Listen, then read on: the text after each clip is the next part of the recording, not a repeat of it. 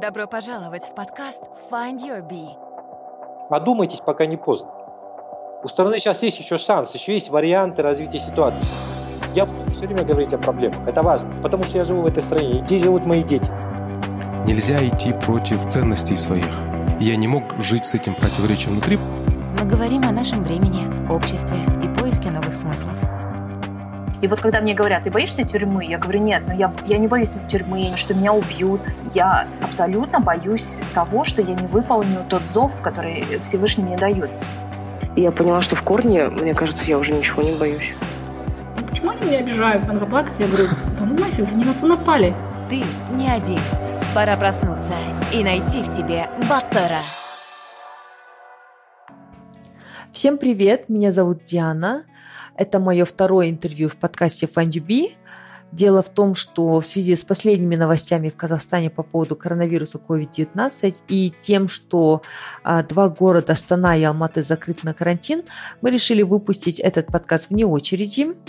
Я сама учусь на докторантуре в Китае, и я там просидела на карантине 2 недели. Затем я приехала в Алмату в начале февраля, потому что ситуация в Китае становилась все хуже и хуже. И если честно, я думала, что я так избежала своей карантинной участи, но вот через 1,5 месяца я снова сижу дома на карантине. И если в Ханчжоу, это город, где я учусь, люди беспрекословно выполняли рекомендации врачей и наставления представителей вышестоящих органов, то в Казахстане я заметила, что люди разделились в основном на 2 лагеря. То есть кто-то серьезно подходит к этому вирусу, сидит дома, стараясь избежать места массового скопления людей. Но я также часто замечаю десятки детей у себя во дворе. По дороге в супермаркет я вижу гуляющих родителей с детьми в парке. Также в социальных сетях я слышу очень много разговоров о теории заговора, либо политических игр под предлогом чрезвычайного положения в Казахстане. И я захотела узнать мнение компетентного специалиста, чтобы уже не метаться в догадках и разных доводах. Моя гостья Хигай Елена Леонидовна отвечает на вопросы человека, далекого от медицины. Я попыталась покрыть очень многие хот-топики вокруг COVID-19, чтобы понять, где правда, а где миф. И я очень надеюсь, что данный подкаст ответит на многие ваши вопросы и будет полезным для вас. Здравствуйте, Елена Леонидовна. Во-первых, хочу поблагодарить вас за то, что согласились стать нашим виртуальным гостем подкаста Find Your Bee. Я понимаю, что в связи с последними новостями в стране у вас должно быть очень много дел и работы, в принципе. И я очень ценю, надеюсь, наши слушатели тоже, что вы нашли время записать со мной интервью и помочь раскрыть тему очень обсуждаемого сейчас COVID-19. И перед тем, как мы перейдем к нашей основной теме, давайте познакомимся с вами. Расскажите, пожалуйста, о себе и о сфере вашей деятельности. Ну, во-первых, спасибо большое за ваше приглашение в нашу виртуальную студию. В связи с последними событиями работы прибавилось, но я считаю, что одной из главных наших задач как медицинских работников является также распространение информации, да, относительно этой инфекции для населения. Меня зовут Хигай Елена Леонидовна. Я по специальности семейный врач первой категории, работаю в частном медицинском центре и являюсь также еще преподавателем-консультантом Ассоциации семейных врачей Казахстана и Академии семейной медицины при ассоциации. Кроме того, у меня есть степень магистра в области общественного здравоохранения, и в настоящее время я прохожу обучение в докторантуре по этой же специальности, по общественному здравоохранению.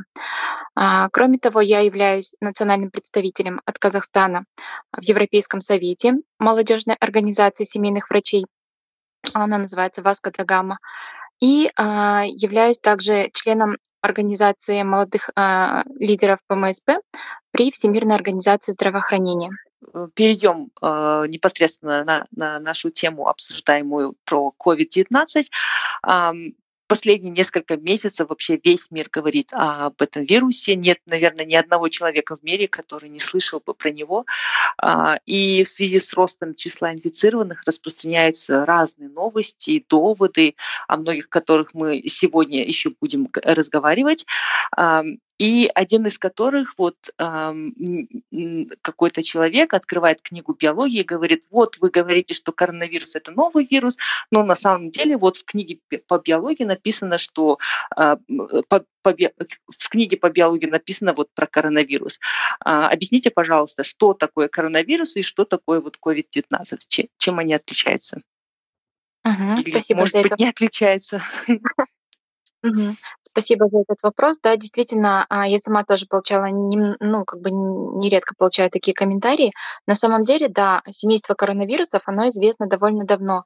И впервые от человека коронавирус был выделен аж в 1965 году. Чаще всего большинство коронавирусов, они поражают животных, но некоторые из них в результате мутации могут становиться патогенными для человека, да, то есть переходить и затем передаваться от человека к человеку.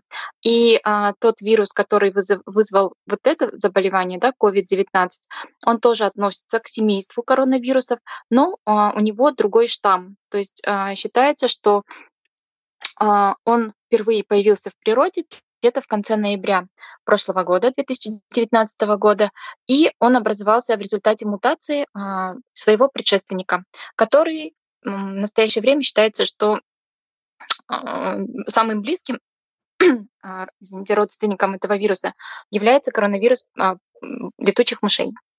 Вот.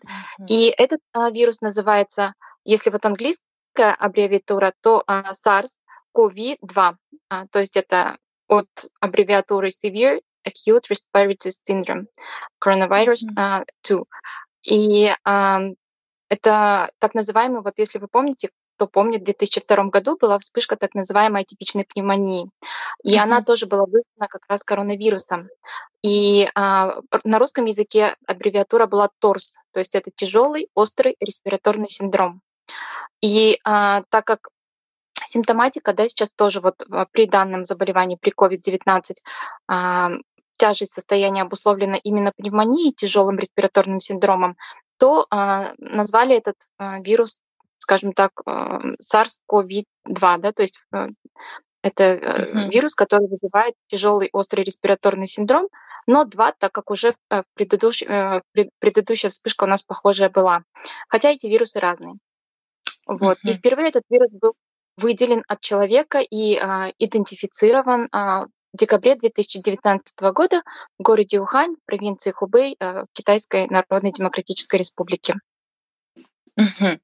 И все-таки является ли COVID-19 man-made, то есть искусственно созданным человеком вирусом? Просто очень много историй про вот этот вирус, что про всякие теории заговора, про которые мы еще остановимся сегодня. Является ли COVID-19 man-made все-таки с научной точки зрения? Да. Практически с самого начала вот этой вспышки, да, как мы узнали о том, что происходит в Китае, начались, скажем так, различные люди стали выдвигать различные теории. Причем это не просто на уровне обычного населения стало происходить, а даже на уровне правительств. Да? Точно так же, допустим, как правительство США и Китая, они стали друг друга взаимно обвинять в том, что Китай говорил, что это Соединенные Штаты разработали этот вирус и, скажем так, внедрили его на территории Китая. То же самое говорили Соединенные Штаты, да, что этот вирус был разработан в Китае в качестве биологического оружия, но затем, как говорится, что-то пошло не так, и они сами себя заразили. То есть даже на уровне правительств были такие обвинения, что уж говорить о простых людях. На самом деле этот вирус был секвенирован в Китае, то есть расшифрован его генетический код, и после этого ученых всего мира, да, заинтересовал тоже этот вопрос. И одним из институтов, который стал заниматься расшифровкой генетического кода, да, для того, чтобы либо подтвердить, либо развенчать эту теорию, стал университет Scripps Research Institute, то есть это неправительственный американский медицинский исследовательный институт, который специализируется именно на исследованиях и образовании в области биомедицинских наук. И совсем недавно, вот буквально на днях, 17 марта 2020 года, в журнале Nature Medicine, то есть это очень высоко котируемый, очень респектабельный медицинский журнал с высоким уровнем доверия, да, скажем так, в медицинском сообществе, были опубликованы результаты этого исследования, которые полностью опровергали теорию того, что этот вирус был искусственно синтезирован.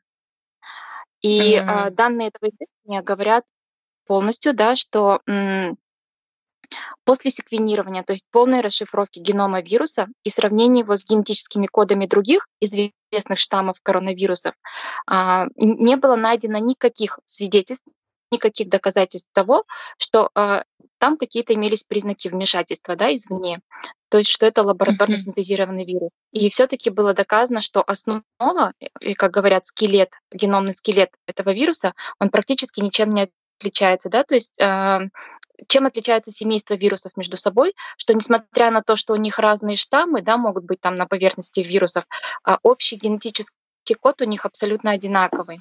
И вот как раз здесь, когда вирусы синтезируются искусственным путем, что делается? Меняется и генетический код. И вот в данном случае никаких следов вмешательства в генетический код, натуральный генетический код этого вируса не было найдено. И таким образом полностью была развенчана эта теория заговоров, и вирус был признан натуральным, да, то есть что он был создан, скажем так, природой.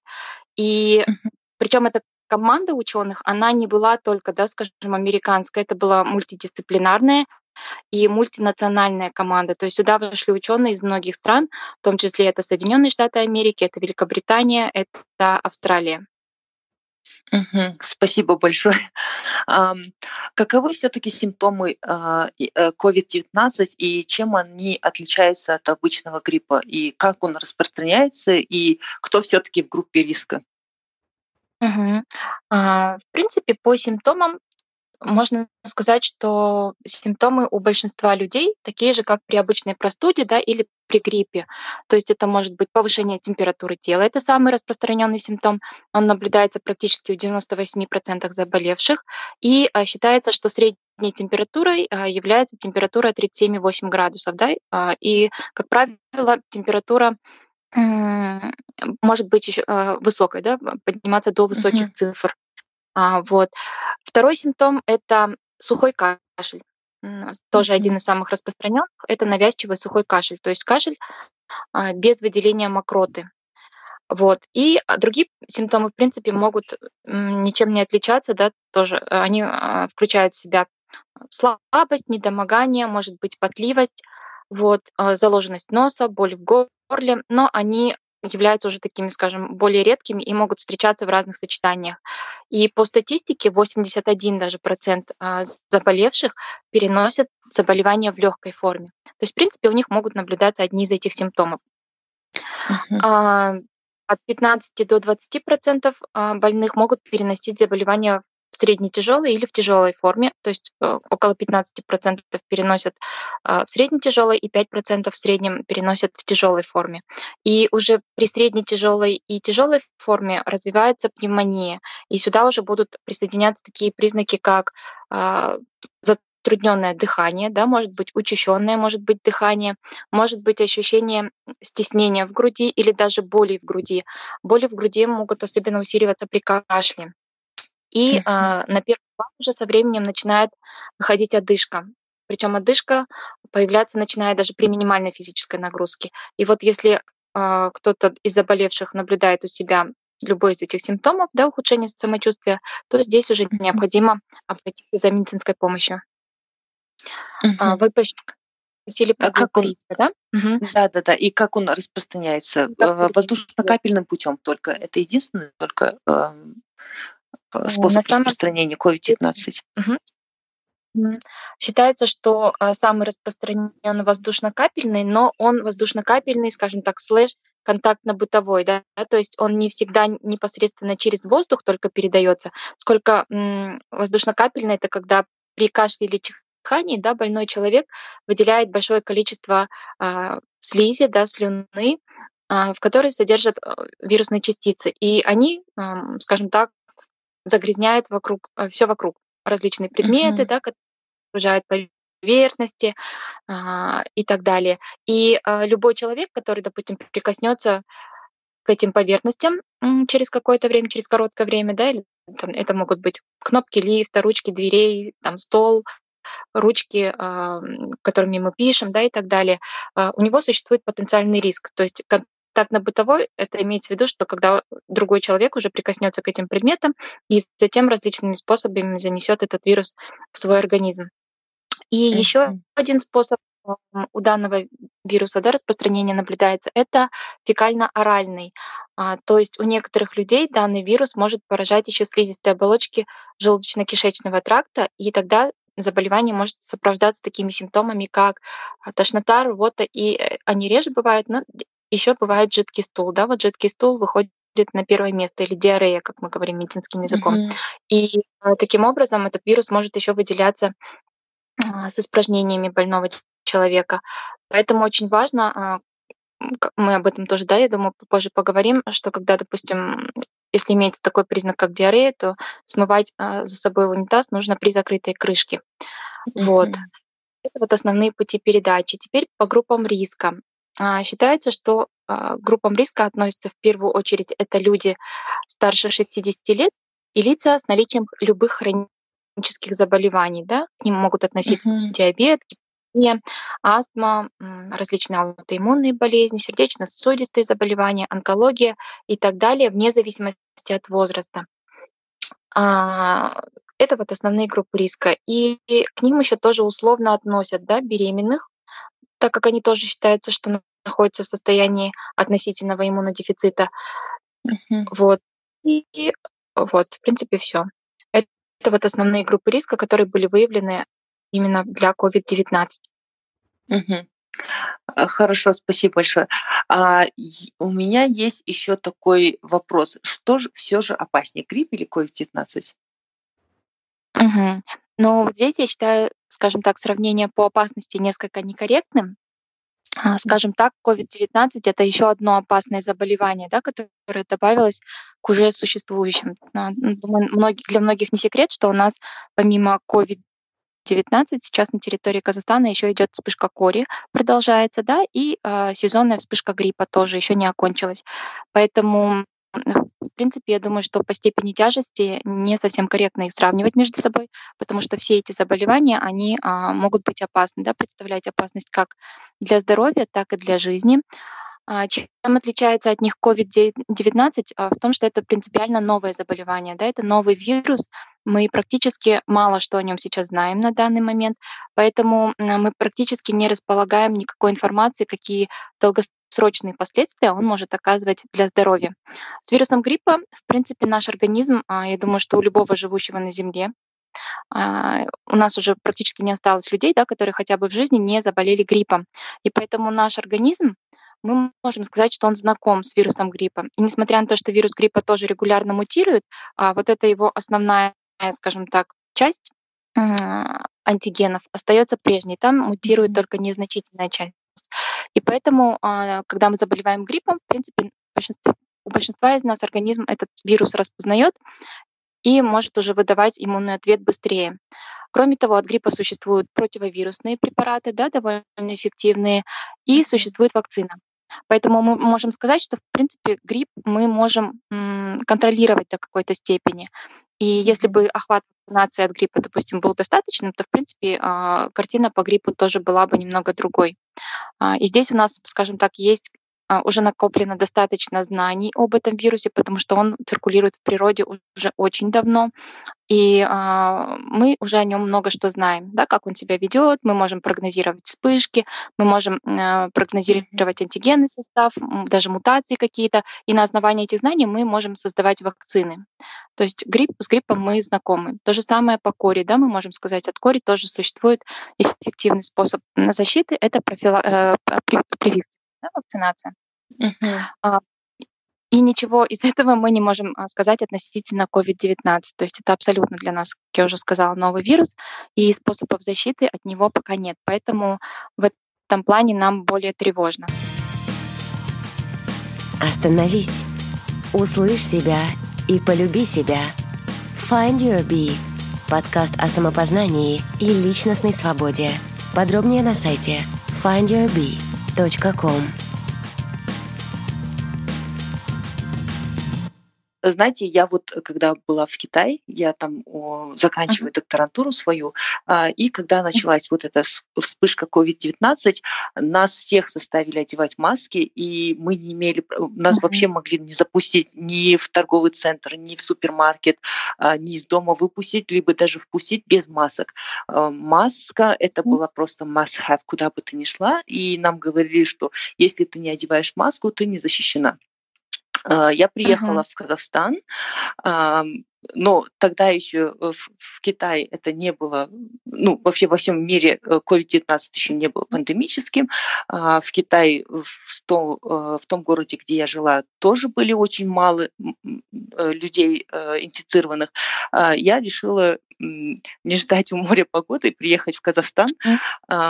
От COVID-19 подальше, но меня COVID-19 застало здесь. Я тоже, вот как и мы все, сидим дома на карантине. И когда я сюда приехала, в Казахстане очень много людей говорят, вот по совету ВОЗ, Всемирной организации здравоохранения, маски тебя не спасут, лучше его не одевать. И у меня такая дилемма, все-таки маски спасают от инфицирования или не спасают?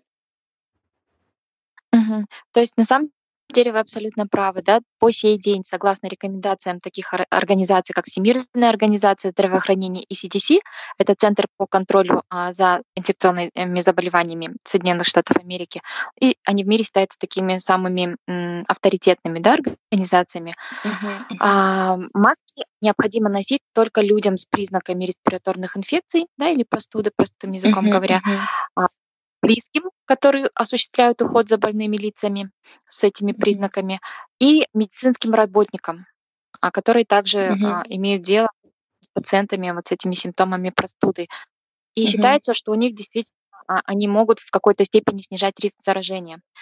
Но пока достаточно сведений о том, насколько существует польза отношения масок для лиц без симптомов заболевания, вот такой доказательной базы нет, да, такой прям вот убедительной, солидной доказательной базы, то есть тех сведений, которые однозначно бы сказали, да, маски здоровым лицам тоже помогают не заболеть. Вот таких сведений. Но опять-таки, да, это тоже получается на усмотрение различным, да, странам, смотря какие рекомендации они принимают. Некоторые страны могут свои рекомендации внедрять, когда они говорят, что все должны маски носить. Но так как сейчас практически все, да, как страны мира, как выясняется, я тоже сейчас очень много общаюсь со своими коллегами со всего мира, и на самом деле проблема дефицита масок стоит не только у нас в стране, но практически везде. И поэтому ведущие эксперты рекомендуют все-таки оставить маски для тех групп, кто в них нуждается больше, да, для тех групп населения. И это как раз, как мы уже сказали, сами больные с признаками инфекций респираторных, близкие, которые осуществляют за ними уход, и медицинские работники, да, которые тоже их лечат. Вот. И обычные маски, которые вот наши простые, да, которые в широком потреблении находятся, они, в принципе, не предоставляют надежной защиты. Почему? По той простой причине, что они неплотно прилегают к лицу, да, сами. То есть они в какой-то степени могут ограничивать распространение возбудителя, когда больной кашляет или чихает. Да? Вот.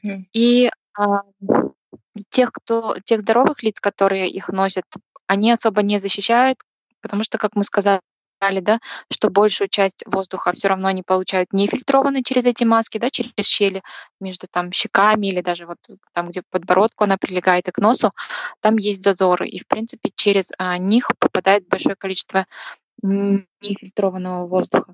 И второй момент, это тоже было доказано, что когда что-то у нас надето, да, на лице, то мы не начинаем к лицу чаще прикасаться. И поэтому эксперты здравоохранения говорят, в том случае, если вы все-таки носите маску, да, вы выбрали носить маску, вы должны строго соблюдать правила. То есть маску необходимо менять не реже, чем один раз в 2 часа, а возможно и чаще. Да? Есть еще Второй критерий – это как только маска становится влажной. Вот как только вы чувствуете, что маска влажная, и ваше лицо тоже становится влажным под маской, эту маску необходимо поменять. Также необходимо соблюдать правила гигиены, что строго перед тем, как надевать маску, мы должны тщательно помыть руки с мылом, не меньше 20 секунд, а лучше всего 40 секунд под проточной водой. Затем мы должны руки тщательно сушить, мы должны надевать маску за резиночки, да, или за завязки, не прикасаясь к передней части маски. И после того, как мы надели маску, мы тоже должны помыть руки. Та же самая процедура перед тем, как мы снимаем маску, да, мы должны вымыть руки начисто, в крайнем случае обработать их санитайзером, хорошенько высушить, потом снять маску, сложить ее вдвое, да, внутренней стороной, чтобы она внутри оставалась, выкинуть в урну с закрытой крышкой, закрывающейся крышкой, и потом тщательно помыть руки. То есть все вот эти правила должны соблюдаться. Иначе считается, что реально риск заражения мы повышаем. Да? Почему? Потому что маска на лице создает ощущение такого мнимого благополучия, ощущение ложной защиты, но при этом мы часто очень трогаем свое лицо, да, грязными руками, мы можем потереть глаза. Кроме того, нередко на улице особенно вижу, что люди просто спускают маску с носа. Да, я тоже. А маска только закрывает рот. И тогда в таком ношении абсолютно нет никакого смысла, но зато мы чаще трогаем лицо руками. Вот. Ну, наверное, они чувствуют себя психологически защищенными. Да. Скорее всего, да, такой. Но, тем не менее, да, сейчас уже тоже, так как мы, ну, все знакомы с ситуацией, что сейчас у нас называется ситуация локдаун, да, по-английски, то есть у нас строго введены карантинные мероприятия, некоторые районы или там кварталы полностью закрыты, и в таких случаях, да, бывает такое, что мы, выходя даже в подъезд, там, на улицу, вернее, за продуктами, когда мы проходим в подъезде или едем в лифте, мы никогда не знаем, кто до нас там был. И в таких случаях, в принципе, можно, да, носить маску на тот период, пока мы выходим, допустим, за продуктами там, или в аптеку и возвращаемся домой. Если маски есть, в принципе, носить их можно. В какой-то степени они снижают риск именно, когда, если в воздухе, да, находятся возбудители. А сейчас уже доказано, что при кашле и чихании могут выделяться человеком мелкие капельки слизи, которые очень мелкие, да, в виде аэрозоля. Он так и называется, дыхательный аэрозоль. И вот в таком состоянии, подвешенном в воздухе, вот эти частички вирусов могут находиться до 2-3 часов в воздухе. Вот. Поэтому, в принципе, я думаю, что в таких условиях, когда нас уже стали закрывать на карантин, и тогда, когда мы выходим на улицу, для того, чтобы уменьшить этот риск, можно, в принципе, маску надевать. Хорошо, понятно. Следующий мой вопрос. Я много читала, вообще очень сейчас много информации про COVID-19, и врачи советуют при таких нетяжелых случаях лучше оставаться дома, никуда не ходить и лечиться дома. И вот что делать в случае подозрения у себя COVID-19, как лечить себя на домашнем карантине, и что делать в тяжелых случаях, и особенно что делать членам семьи, инфицированных COVID-19. Да, спасибо за вопрос. Этот вопрос сейчас очень актуальный. На самом деле, вот эти вот рекомендации, которые вы привели, что пациентам с легкими симптомами респираторных инфекций вполне возможно оставаться дома. Да? Что нужно сделать? Это называется самоизолироваться, да? То есть сидеть дома, в отдельной комнате лучше, за закрытой дверью, стараться как можно контактировать с членами семьи. Обязательно вот как раз-таки больной человек должен носить маску. Да? Он должен носить ее постоянно, регулярно ее менять, как можно чаще мыть руки. Рекомендуется, если есть такая возможность, чтобы человек пользовался отдельным туалетом, да, даже и ванной комнатой. Но если такой возможности нет, то каждый раз после того, как больной использует ванную комнату или туалет, за ним обязательно нужно проводить обработку. Да? И тот, кто будет убирать за ним, он тоже должен быть максимально защищен, да, то есть в какую-то защитную хотя бы одежду одет. И обязательно должна быть на лице маска, желательно очки и перчатки, да, и после каждой уборки маску, перчатки, все нужно выкидывать. Вот. И обрабатывать поверхности нужно хлорным раствором или любым чистящим средством, которое дома имеется, да, средств бытовой химии. Вот, это важно.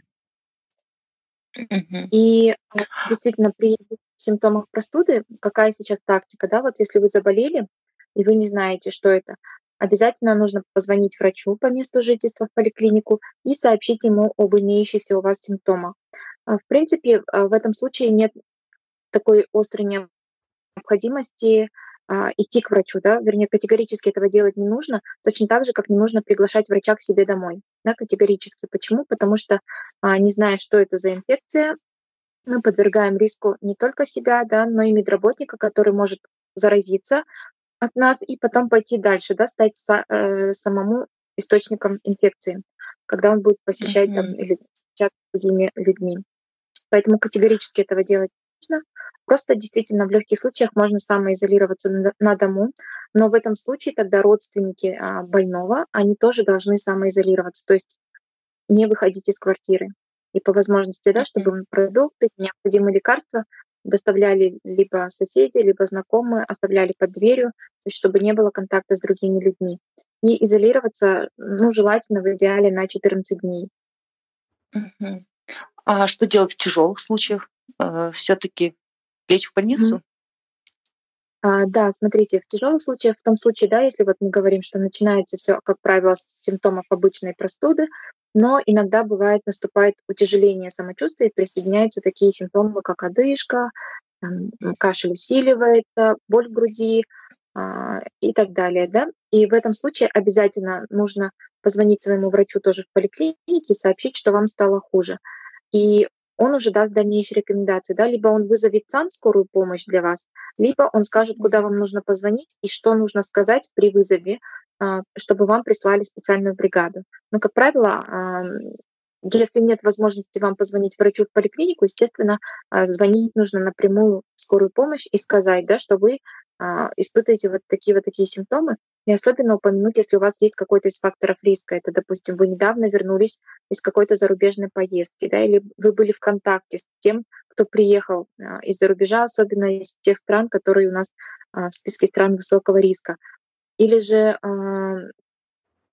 вы находились в контакте с тем, у кого был подтвержден этот диагноз, да?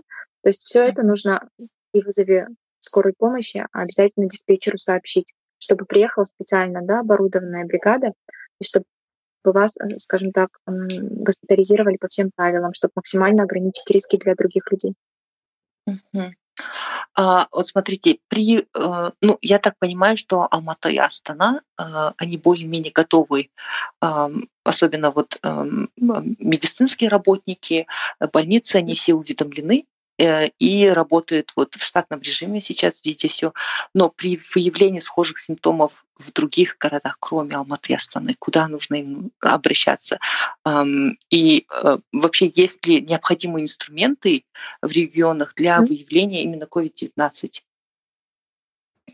В принципе, я думаю, что есть, потому что у нас, в принципе, все делается централизованно, да, у нас централизованная система управления, и, в принципе, все медицинские работники страны должны в равной степени проходить обучение на местах, да, как действовать, все алгоритмы должны им быть проговорены, они должны быть обучены и теоретически должны быть готовы.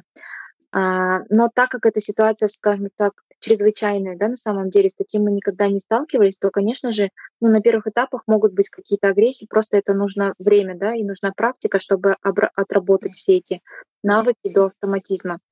И у нас есть горячая линия, да, на которую мы можем звонить, если возникают любые вопросы, если возникают там симптомы, и мы не знаем, куда нам обратиться. Есть централизованная линия горячая 1406, да, республиканская, куда любой может позвонить, задать все интересующие вопросы и получить рекомендации, да, что нужно делать в данный момент, куда им обращаться в зависимости от региона проживания.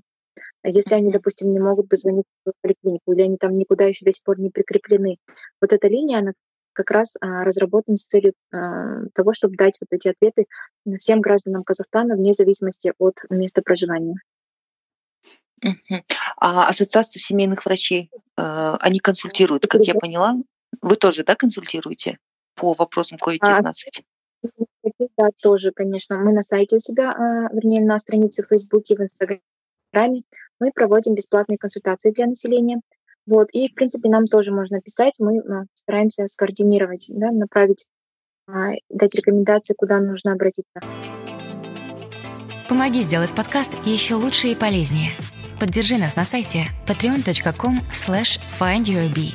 С 2017 года через подкасты мы с тысячами единомышленников проходим волнующий путь поиска батыров, наших лучших версий себя, свободных и настоящих.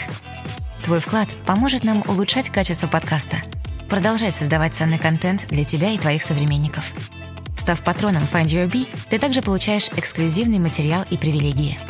Подробнее на сайте patreon.com/findyourbee. Ссылка в описании. Знаете, на самом деле, вот, говоря о теории заговора, сейчас в сети очень много информации именно про теорию заговора, но уже не международного уровня, а внутри Казахстана. Вот, если смотреть вот в общую картину, вот казахстанских студентов всех отпустили по домам, всех нас заперли дома, города закрыли на карантин, поставили везде блокпосты, никто не выходит, никто не заходит, в городах чуть ли не патрулируют танки, запреты на массовое скопление народа, путешествия запретили, частичная работа многих общественных транспортов. И многие говорят, что это очень выглядит, как будто готовится смена власти еще раз.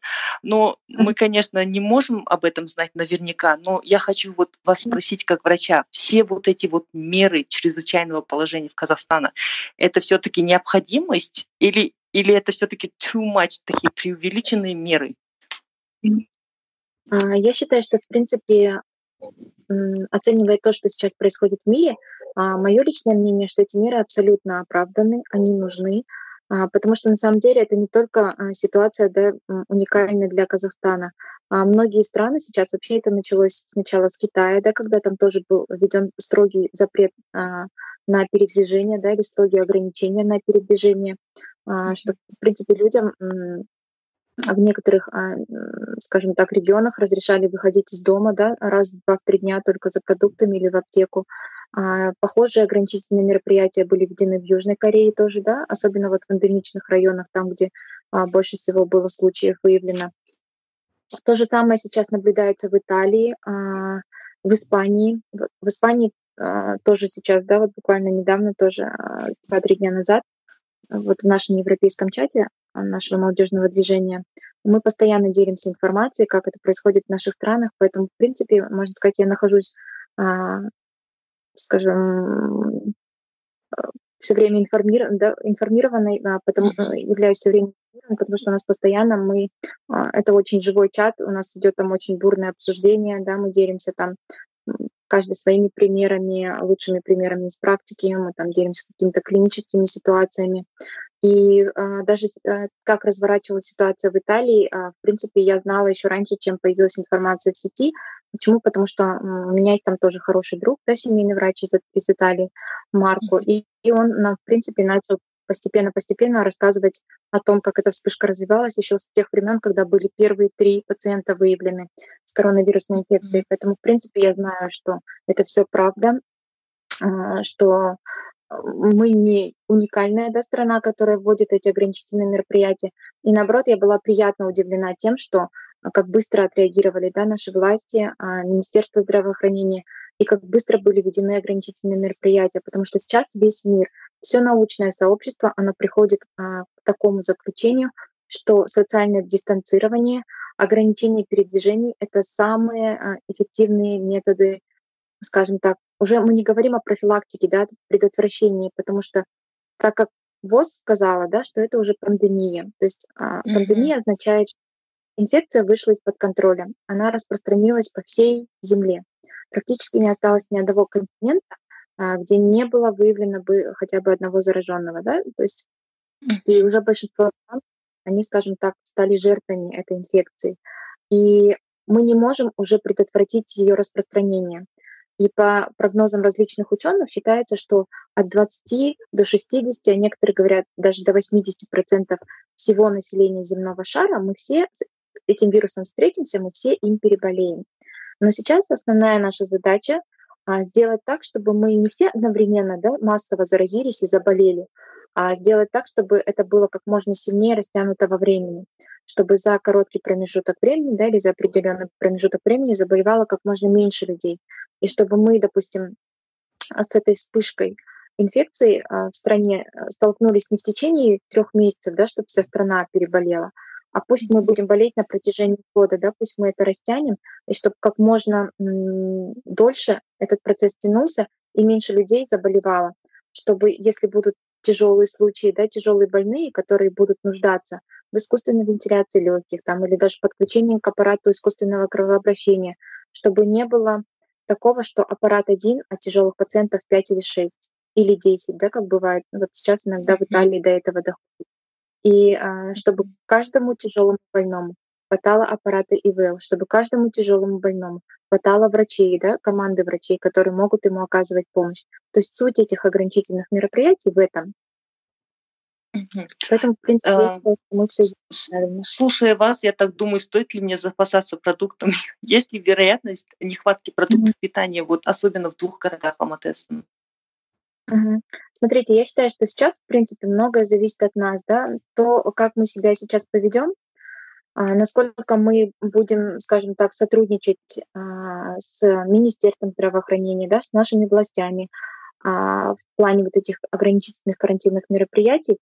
Мы будем надеяться на то, что, в принципе, это ненадолго, и что такого дефицита продуктов, или там, как многие боятся, голода, что не будет вообще ничего продаваться, не будет хватать продуктов питания из-за того, что там границы закрыли, в других странах им самим не будет хватать.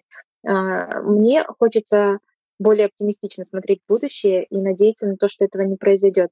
Я считаю, что запас продуктов, он определенно нужен, но может быть только на несколько недель, на 2-3 недели, может на 3-4 недели, можно реже выходить на улицу. И, в принципе, за покупками раз в несколько дней выходить можно, обновлять те продукты, которые там скоро портящиеся. И я пока не вижу необходимости давать такие рекомендации людям, запасаться впрок, чтобы на год хватило или на полгода.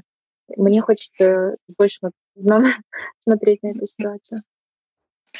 Мы сейчас всем домом сидим на карантине, и раз в несколько дней выходим купить воды или хлеба, раз в неделю или в несколько недель выходим закупиться основных таких круп, бобовых, зерновых продуктов. И буквально вчера я, когда выходила за водой и хлебом, я заметила, что у многих людей этот ковид абсолютно не волнует, если честно. Люди гуляют, на детских площадках дети, десятки детей контактируют друг с другом, смеются, играются. Я даже увидела одного кашляющего ребенка. Всем как будто все равно. И мне кажется, что многие люди даже при локдауне, при карантине не воспринимают всерьез этот вирус. Как вы думаете, какие опасные привычки и образ жизни казахстанцев, которые могут усугубить ситуацию и сделать вирус, не дай бог, конечно, пандемическим в Казахстане? Но у нас, в принципе, я тоже согласна с вами, я сама была свидетелем того, что, в принципе, пока у нас население относится к этому несерьезно. И, кроме того, я нередко сама в социальных сетях получаю такие комментарии, как «Где эти все мифические заболевшие? Покажите нам фото, где эти умирающие? Где вообще эти больные коронавирусной инфекцией? Существуют ли они?» И многие люди сейчас находятся в таком состоянии отрицания, в состоянии неверия. И, в принципе, я думаю, что среди них немало тех, кто верит в эту теорию заговоров, которую мы раньше упоминали. И я тоже сейчас стараюсь на эту тему больше читать, чтобы найти ответы на вопрос, почему вообще это происходит. И наткнулась тоже на интересное исследование ученого Джона Кука. Это ученый-исследователь в области когнитивных наук в университете Джорджа Мейсона. И он даже написал книгу, которая называется «Руководство по теориям заговоров». И оно вышло, это руководство, недавно, даже на несколько месяцев раньше, чем он планировал эту публикацию, потому что В принципе, да, вот в свете текущей ситуации он счёл нужным как бы просветить как можно больше людей. И в своей книге вот он в частности объясняет, почему теории заговоров настолько популярны, да, среди населения. И одной из причин, главных причин, является то, что люди, когда они чувствуют себя бессильными в каких-то ситуациях, что они не могут ничего предпринять, чтобы себя защитить, то одним из способов справиться вот со страхом и неизвестностью является вот верить, да, в подобные теории. Почему? Потому что они предлагают людям решения. Здесь у нас что, да, как нам наука объясняет, что произошла случайная мутация вируса, который обитал на животных и был безопасен для человека. Но вот он мутировал и стал патогенным для человека и стал передаваться от человека к человеку. И для многих людей, не имеющих специального образования, да, которые уже подзабыли, да, тот же школьный курс биологии, им подсознательно легче поверить в том, что эта ситуация была смоделирована искусственно, да, создана людьми. И тогда они вот получают этому объяснение, чем поверить в какую-то, скажем так, ну, мифическую для них мутацию вируса.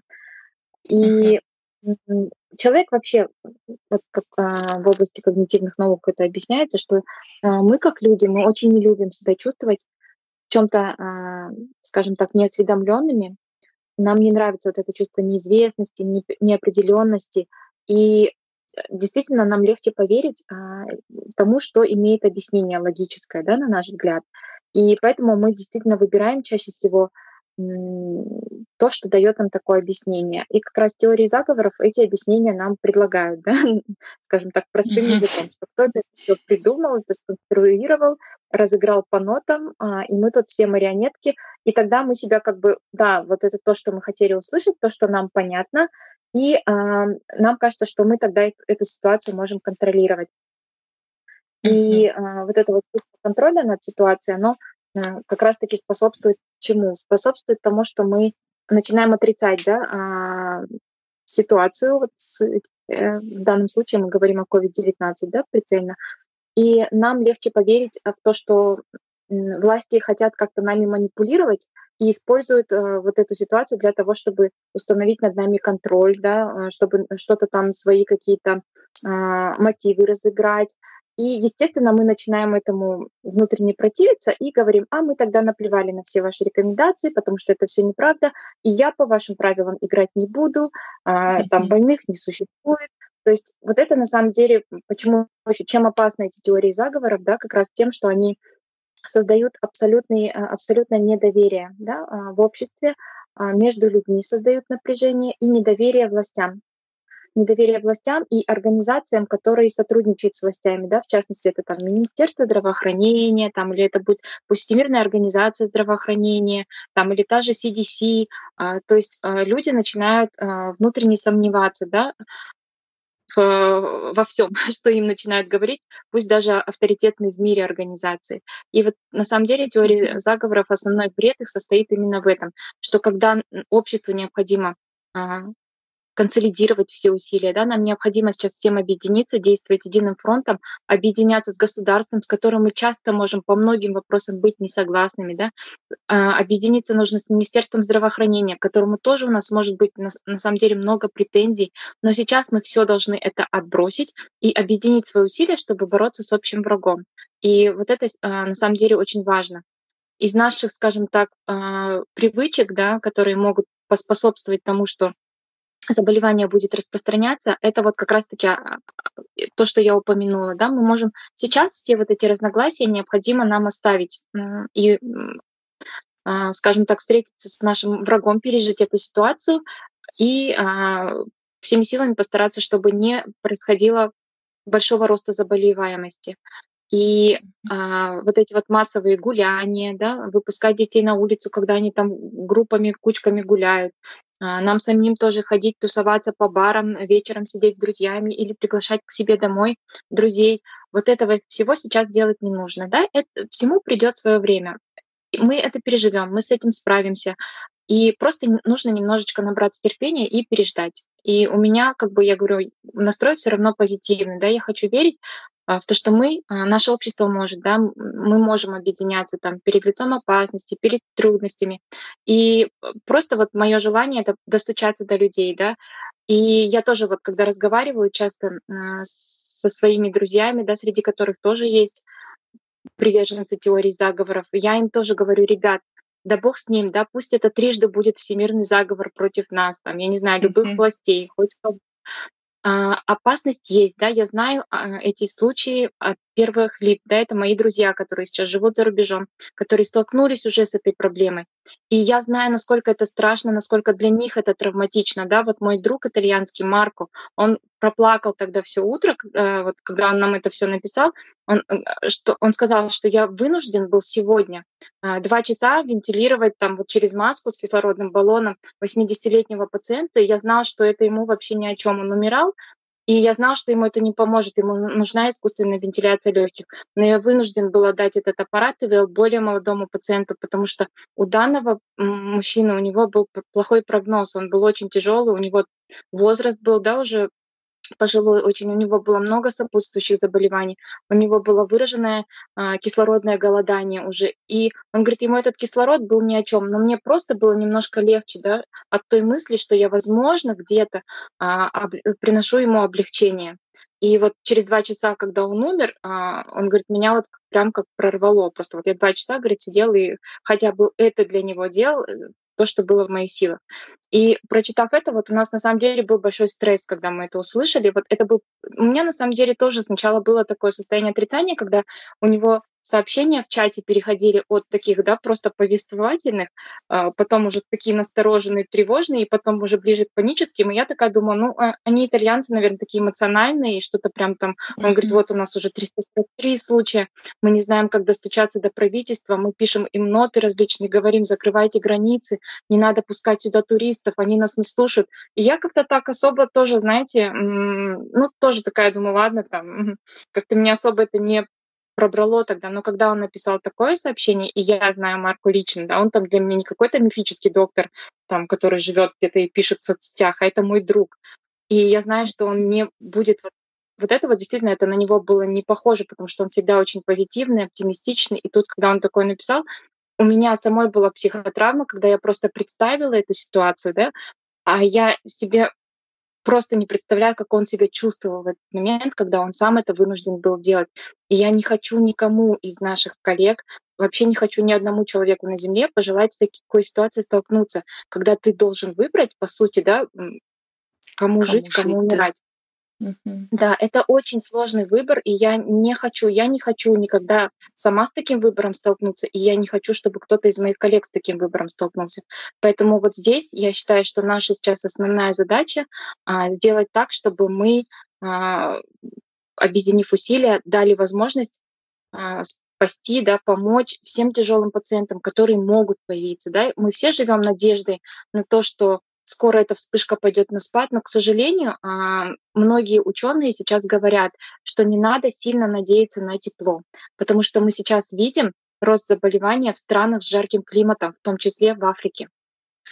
И поэтому ученые говорят, что давайте не будем сильно на это надеяться, потому что если мы сейчас все прогнозы будем строить на этом ожидании, то мы можем потом столкнуться с массивной большой проблемой.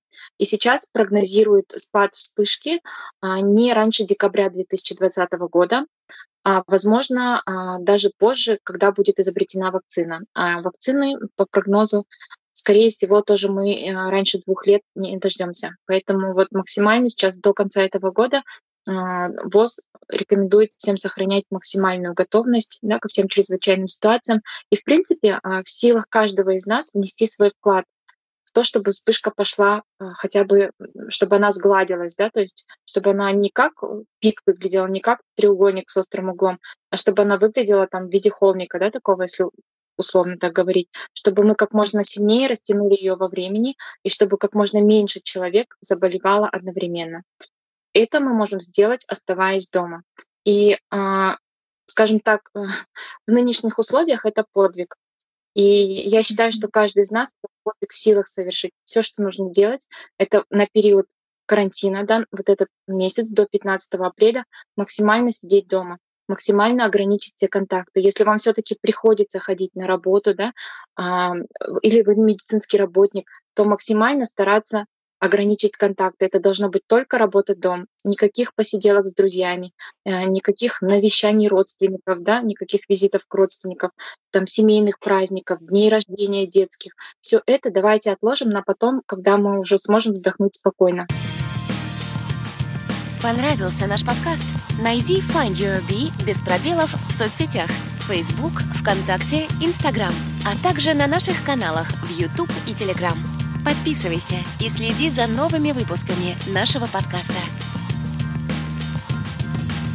Большой такой вопрос, который волнует многих, особенно меня. Готовы ли наши казахстанские социально-экономические институты, особенно вот система здравоохранения, справиться с подобным кризисом? И до каких пределов? К сожалению, да, вот в рейтинге стран был недавно опубликован рейтинг стран именно по готовности встречи с пандемиями, да, не только с коронавирусной, но коронавирусной в их числе. И, к сожалению, Казахстан находится ближе к нижней части этого списка, то есть мы не очень хорошо готовы. Я сейчас уже, к сожалению, не помню точную цифру, но, по-моему, у нас было 143 место в рейтинге. То есть вы понимаете, да, о чем это говорит. Ну, для примера, на первые места это вот Соединенные Штаты, Великобритания. То есть это системы, где имеются максимальные, да, по сравнению с другими странами, ресурсы здравоохранения. Вот, к сожалению, и поэтому, да, я считаю, что наше Министерство здравоохранения и наши власти в данной ситуации делают все абсолютно правильно. У нас все возмущались, как можно, да, там 13 случаев у нас сразу же объявили, вот на тот момент, да, еще когда было, практически сразу там объявили карантин, потом уже там буквально через 2 дня ввели чрезвычайное положение. Я считаю, что делают все абсолютно правильно. Почему? Потому что мы знаем, да, мы знаем свои слабости, мы знаем свои плюсы, мы знаем свои минусы. И под ресурсами здравоохранения в данном случае подразумеваются не только аппараты ИВЛ. Сюда еще входят медицинские работники, да, медперсонал, который может с ними работать, да, который с ними работает. Это реанимационные бригады, это врачи-анестезиологи, реаниматологи, это медсестры, это мультидисциплинарные команды специалистов, которые необходимы будут. Почему? Потому что мы сказали, да, что тяжелые случаи чаще развиваются у пациентов, у которых имеются хронические заболевания. И поэтому чаще требуется несколько, да, группа из нескольких специалистов, чтобы помогать таким тяжелым пациентам. И, к сожалению, вот именно врачебных ресурсов у нас тоже не хватает. И основная проблема, с которой сталкиваются, да, страны такие, как Италия, Испания, в Китае тоже с ней столкнулись, это то, что медработники также начинают заражаться, заболевать, и часть из них умирает. И сейчас еще по последним данным у медицинских работников коронавирусная инфекция протекает тяжелее, чем у других пациентов. Это зависит, вернее, это касается всех возрастных групп абсолютно. Поэтому наш Минздрав, да, эти все просчеты, я думаю, они провели, и на основании данных они соответствующие меры ввели. Поэтому я считаю, что населению нашему категорически противиться не нужно тому, что происходит, а максимально нужно нам сейчас скооперироваться, да, для того, чтобы этот сложный период вместе всем пережить с наименьшими потерями. Ну, смотрите, вот в Казахстане и в странах СНГ число зараженных намного меньше, чем в Европе, несмотря на то, что многие страны СНГ граничат непосредственно с очагом COVID-19 Китаем. И ходит еще одна таких сплетен, гуляющих в сети, что казахстанцы давно уже переболели COVID-19, и сейчас... Ну, тоже вот сторонники теории заговора. Что вы об этом думаете? Мы переболели все-таки этим или это нонсенс? Мое личное мнение, что нет, мы с этим вирусом еще ранее не сталкивались. Почему? Потому что он, во-первых, абсолютно новый, да, как мы уже сказали, он появился совсем недавно, и первая вспышка, она была идентифицирована, локализована в Китае. И специалисты здравоохранения, почему врачи, да, в первую очередь, почему обратили на нее внимание? Потому что, как мы уже сказали, заболевание в более тяжелой форме поражает более старшие группы населения и пациентов с хроническими заболеваниями. И также оно характеризовалось вот этой тяжелой пневмонией, которая сильно отличалась от всех обычных пневмоний, да, вот классических, с которыми мы там сталкиваемся. Почему? Потому что сопровождалась, еще раз, да, называется SARS, вирус с английского — это тяжелый, острый респираторный синдром. В считанные дни развивается тяжелая дыхательная недостаточность, которая сопровождается выраженным кислородным голоданием. И, допустим, при пневмонии обычной, да, скажем так, это еще один из отличительных признаков вот именно этой COVID-пневмонии, это то, что вот если при обычной пневмонии, да, мы измерим, проведем такое исследование, пульсоксиметрии, надевается на пальчик специальный монитор, и буквально сразу он нам показывает концентрацию кислорода в крови. В норме она должна быть 98-100%, а у пожилых может быть 95%, да, немножечко ниже. Но все, что ниже 95%, называется медицинским языком гипоксией, то есть гипоксемией, снижением содержания кислорода в артериальной крови. И если при обычной пневмонии мы наблюдаем гипоксию, мы даем пациенту подышать кислородом, да, через баллон, допустим, через кислородную маску, и этот показатель практически на глазах поднимается, да, и может до нормы даже дойти. И мы такое, на самом деле, часто вот в нашей клинике есть пульсоксиметр, и тем, у кого у детей или у взрослых бывает, допустим, да, гипоксия, мы дали подышать кислородом, он на глазах повышается до нормы, даже до 100% доходит, да. То характерным отличием именно этой пневмонии является то, что мы даем кислород подышать через маску, измеряем снова пульсоксиметрию, проводим, да, сатурацию кислорода в крови, а не меняется, и он до нормы не доходит, он может слегка подняться, но он никогда не будет нормальным. Почему? Потому что это тяжелая дыхательная недостаточность. И вот это главный отличительный признак. И я думаю, что если бы у нас была эта инфекция, то точно так же, как в других странах, у нас пошел бы рост, да, больных именно с такой тяжелой пневмонией, которая не поддается лечению, просто вот если мы дали кислородом подышать. И обязательно врачи наши бы обратили на это внимание, да, потому что таких пациентов, если бы у нас эта вспышка заболевания распространилась неуправляемо, да, как мы говорим, мы не знали и все переболели, то у нас бы пошел дикий рост заболеваемости, у нас были бы переполнены стационары, у нас бы пациенты начали умирать тяжелые. То, что мы видим сейчас, да, в Италии, в Испании, в других странах Европы. Поэтому мое личное мнение, я глубоко убеждена в том, что этого вируса на территории нашей страны раньше не было. У нас нет никаких оснований полагать, что он уже был. Но учитывая, что в стране, где проживает 1,5 миллиарда людей, Китай, да, преуспел вот в борьбе COVID-19, и новым очагом эпидемии стала Европа. Вот как вы думаете, почему так произошло? Я думаю, что это вот как раз-таки связано было именно с заносом, да, инфекции из Китая, в том числе с группами туристов, которые туда приезжают. И это еще, я думаю, один такой, скажем, дилетантский мой аргумент, в эту пользу лично мой аргумент, в том, что, например, я могу понять, что туда приезжают большие группы туристов из Китая. На самом деле в Европе очень много, да, туристов из азиатских стран, из Южной Кореи, из Китая, из Японии, из Вьетнама. И, честно сказать, у нас в Алматы я не видела столько туристов, да, вот такие группы людей из этих стран, сколько я вижу в любой стране Европы. И особенно их много становится, да, на те же рождественские праздники. Зимой. Несмотря на то, что там холодно, Европа очень привлекательна для туристов в любое время года. И как раз-таки вот это там Новый год, да, Восточный Новый год и так далее. Это то время, когда действительно очень много туристов путешествуют и едут в Европу. И не в обиду нам будет сказано, но у нас, к сожалению, в Казахстане вот в это время года, да, там ноябрь, декабрь, январь, у нас нет, скажем так, привлекательных для них мест, куда они хотели бы, допустим, приехать. Вот. И именно вот с этой провинции Хубэй, из Уханя, тогда как в ту же Италию у них очень много рейсов из Уханя, да? Вот насколько я знаю.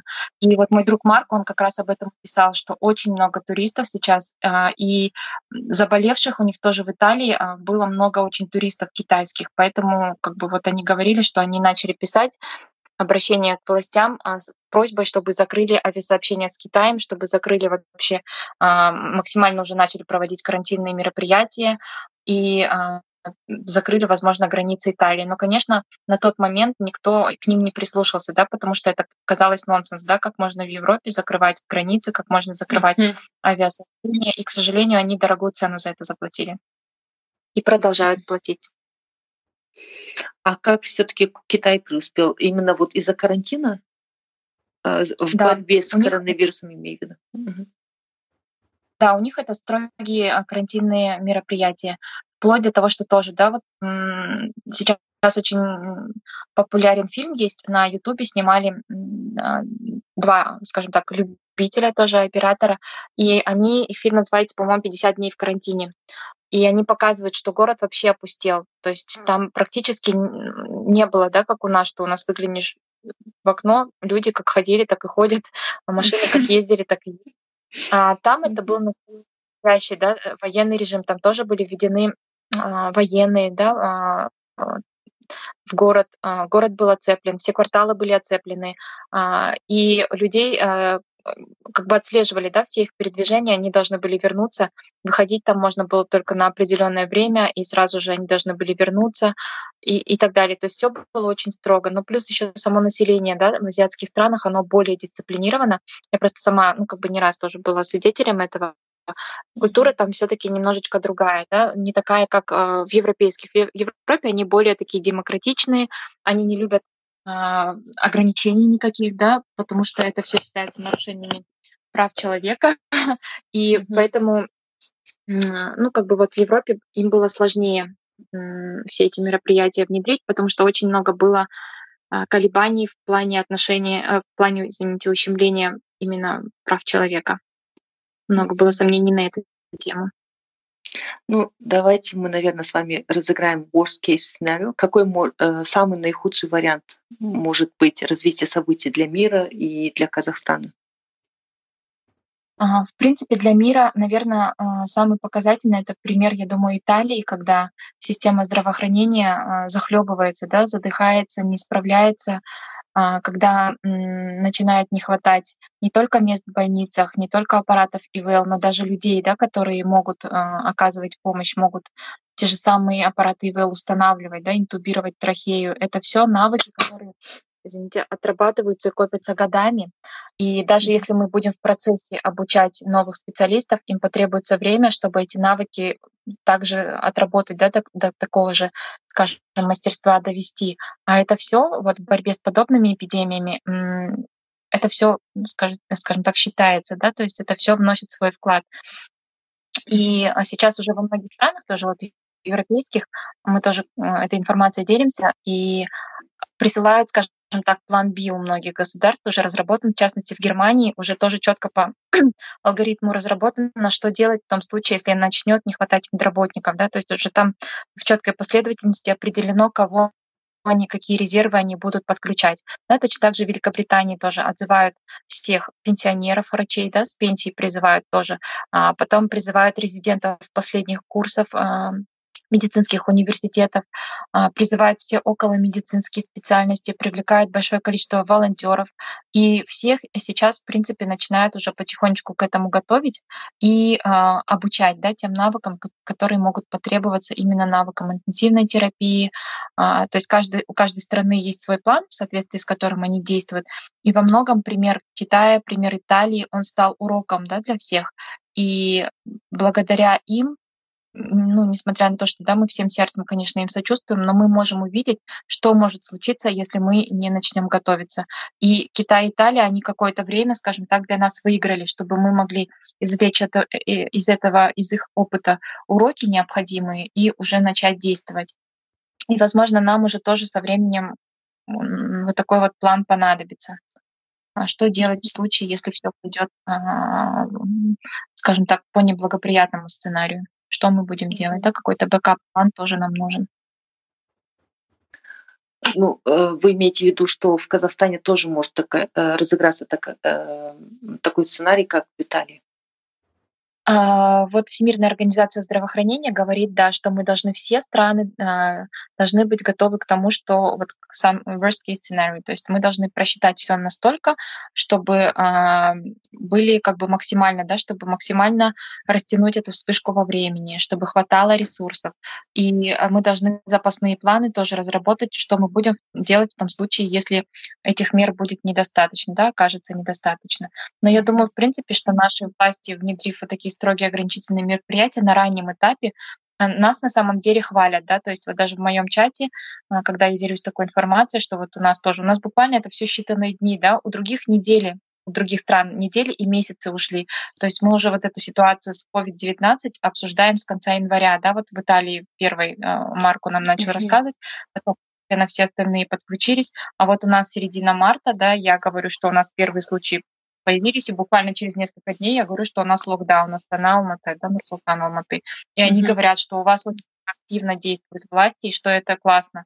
Но я думаю, что да, наше Министерство здравоохранения, оно оценивает просто состояние ресурсов, да, и все шаги очень последовательные и своевременные. Поэтому я надеюсь на то, что, в принципе, у нас не будет worst case сценария, но в любом случае мы должны ко всему быть готовыми. Будем очень надеяться на это. И напоследок дайте, пожалуйста, какие-нибудь рекомендации, как обезопасить себя и уменьшить риск заражения. Просто придерживаться того, что говорит ВОЗ. Там руки мыть часто, дома сидеть. Есть ли еще какие-нибудь рекомендации? Да, на самом деле, в принципе, две основные рекомендации вы перечислили. Это действительно частое мытье рук, да, соблюдая технику и не меньше 40 секунд лучше всего, если мы будем мыть руки. И второе — это социальное дистанцирование, то есть найти любимое занятие, то, чем мы можем заниматься дома, максимально ограничить свои социальные контакты, наслаждаться тем временем, которое мы можем, да, провести со своей семьей, придумать себе какое-то интересное занятие. Может быть, дойдут руки до того, чем раньше не хватало времени заниматься, да, и просто провести это время с пользой, в надежде на то, что действительно ситуация скоро изменится, и что мы действительно не повторим никакие сценарии плохие, а станем, наоборот, мировым примером того, как можно, да, эффективно на ранних этапах с этой вспышкой справляться, не допуская перегрузки системы здравоохранения. Вот мой, скажем, позитивный настрой, мне хочется верить в то, что у нас все-таки все будет хорошо. Я считаю, что тоже повода для паники нет, да, на самом деле. Сейчас время для логики и здравого смысла. Здравый смысл мне подсказывает, что мы, в принципе, все делаем правильно. Единственное, вот тем людям, которые еще не до конца осознают опасность ситуации, как она может развиваться, да, если выйдет из-под контроля, или, скажем так, не придают ценности и важности своим действиям, когда они могут, посидев дома, спасти чью-то жизнь. Вот этот месседж мне хотелось бы донести, да, что мы, в принципе, когда мы сидим дома, мы спасаем чью-то жизнь, возможно. Вот. И я думаю, что никто бы, да, не отказался помочь другому в этой ситуации, и это то, что мы можем, каждый из нас может сделать. Поэтому основные рекомендации две. Да? Мы часто моем руки, сидим дома. Еще раз большое спасибо, Елена Леонидовна, за то, что согласились дать интервью. Я лично получила ответы на многие мои вопросы, и я очень надеюсь, что этот подкаст будет полезным для многих людей. Я также надеюсь, что все те ограничительные меры, которые ведутся в Казахстане, оправдаются, и общими усилиями, благодаря вкладу каждого из нас, мы выйдем из карантина намного раньше, чем многие страны сейчас. Также я надеюсь, что этот карантин не продлится на долгие-долгие месяцы, и у нас не будут большие потери. Также, пользуясь случаем, хочу вас поблагодарить за все, что вы сейчас делаете, за ваш вклад. Всего вам хорошего и до новых встреч! Спасибо, что были с нами. Мы беседуем, чтобы понять себя, наше поколение и общество. Наша цель – сделать людей внимательнее к себе, быть свободнее и счастливее. Если вам понравился подкаст Find Your Bee, подписывайтесь на него на iTunes и Google Play, а также следите за нами в Фейсбуке, Инстаграме, ВКонтакте и на сайте findyourbee.com. Также вы можете сделать подкаст еще лучше и помочь другим, оставив отзыв на iTunes. Помните, только вы определяете, что для вас счастье и успех. Найди в себе своего баттера, и твоя жизнь больше не будет прежней.